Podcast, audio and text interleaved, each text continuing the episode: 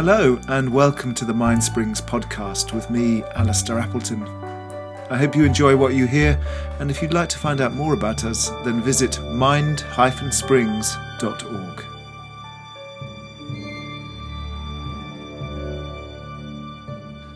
So, this tantric path, which has come down to us, um, or come down to me, um, through through the teachings of Reggie Ray, um, and comes in, in, all sorts of other paths. It's not just the way that you know, here I am sitting talking to you, and this is how it's come to me.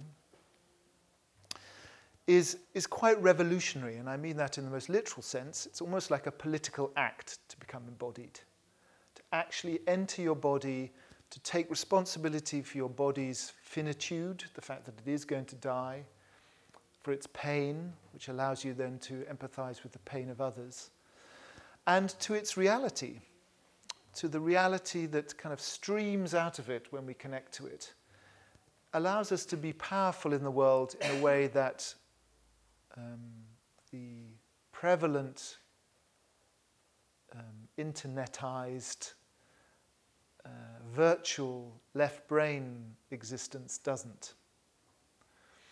And so the practices that, uh, that Reggie teaches and other people teach are really ways of coming back into the body and becoming human again.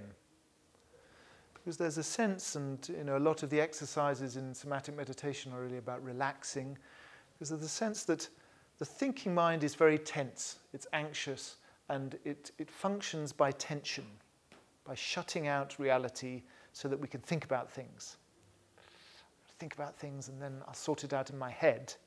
Meanwhile, we've closed our eyes, we've tensed our body, and we've shut out the actual reality of what's going on. We've shut out the reality of other people and the reality that's right in front of us. So when we come to these practices, and this is what Reggie calls the ground yana, so the ground practices are really about relaxing. It's letting go, letting go of all these kind of ego, conceptual agendas we have about controlling things and making things go the way we want. And just relaxing into that unpredictable, wild, open, alive expanse of the body. And he talks very beautifully about the, the jungle, the three levels of the body. There's your personal body, but then also the interpersonal body, so the body of your relationship with the world and with other people, and then also the cosmic body. That when he talks about the soma with a capital S, he's not really just talking about the, the bones and sinews of your body, but really this, this sense of embodiment that includes the whole planet. And in our time of sixth extinction, connecting to the whole planet through the gateway of the body is really important. So I, I, want to wrap up soon, but I just wanted to make one point is that you know, many of us long for this connection back to the body, long for a sense of becoming embodied again. And uh, a lot of you know, young people, I think, who grew up with the internet feel this very, very strongly.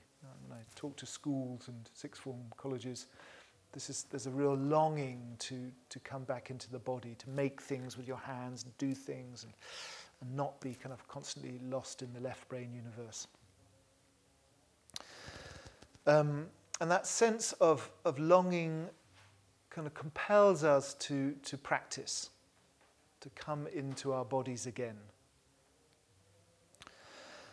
And that's, that's tremendously powerful. However, there's also a sense that you know, we can, the body is not the end point, the body is the gateway. You know, I've, I've also worked with people who are yogis, who are working body work, and um, and there's a sense of they really know dancers. My husband is a dancer, was a dancer, so he knows his body. But you can, you can be in your body, but then you, then you can also lose the enlightenment aspect of it. You, know, you can be lost in your thoughts and be separated from your body, but you can also just you know, see that the body is, you know, just be in your body, but miss the awareness.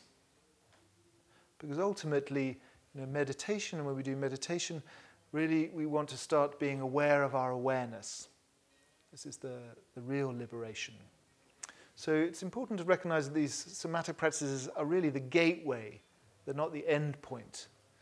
But they are the only gateway, in my experience. I've been practicing for like 20 years, and I'd say 15, 15 years of those, they weren't wasted, but they were ma- mainly me being dissociated in my head and being frustrated because I couldn't get my head in the right, I couldn't arrange everything in my head so I felt good all the time. Um, but since I've been doing these practices for about six or five or six years, all of that experience that I had before and all those teachings that I had before have suddenly come alive. And it feels like, like a huge tsunami of, of inspiration has kind of lifted me and lifted my practice.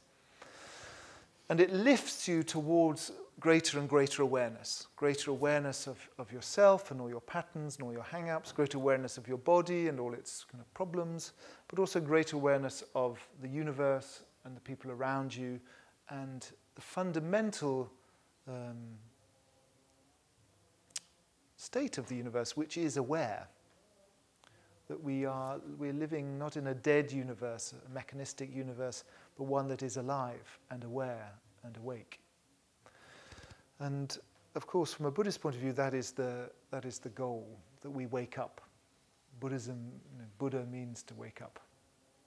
And so uh, part of my enthusiasm and my passion for this particular form of practice is that it's, for me, has been the most effective and most joyous way of waking up.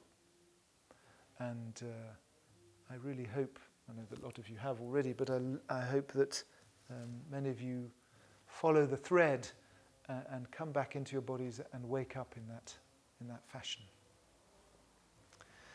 So thank you. I've talked a bit longer than I intended, but we have 25 minutes to maybe open the discussion up. So if you want to have a little stretch or go to the loo, then this is be the moment.